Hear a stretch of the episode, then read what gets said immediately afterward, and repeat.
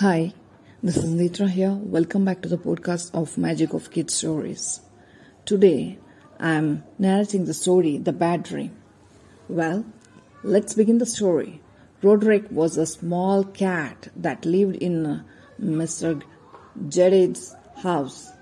Every day, he would go to the kitchen to raid his stock of fish, milk, and cheese. One day he had so much of food that his tummy was uncomfortably full. That night he slept on his side. He tossed and turned all night and dreamt of Tiger, Mr. Ged's dog, chasing him all over the place. Roderick woke up with a pounding heart. Next day he was still greedy for more and went to the kitchen and ate a lot again. That night, too, he had a bad dream. The following day, when he went to the kitchen, he found a tiger guarding the food.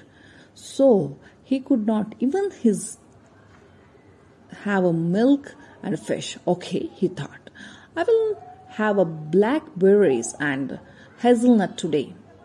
That night he did not have any bad dreams. He decided that he would never eat too much again. This is the end of the story. Hope you enjoyed it. I'll come back with a new story. Till then, bye bye.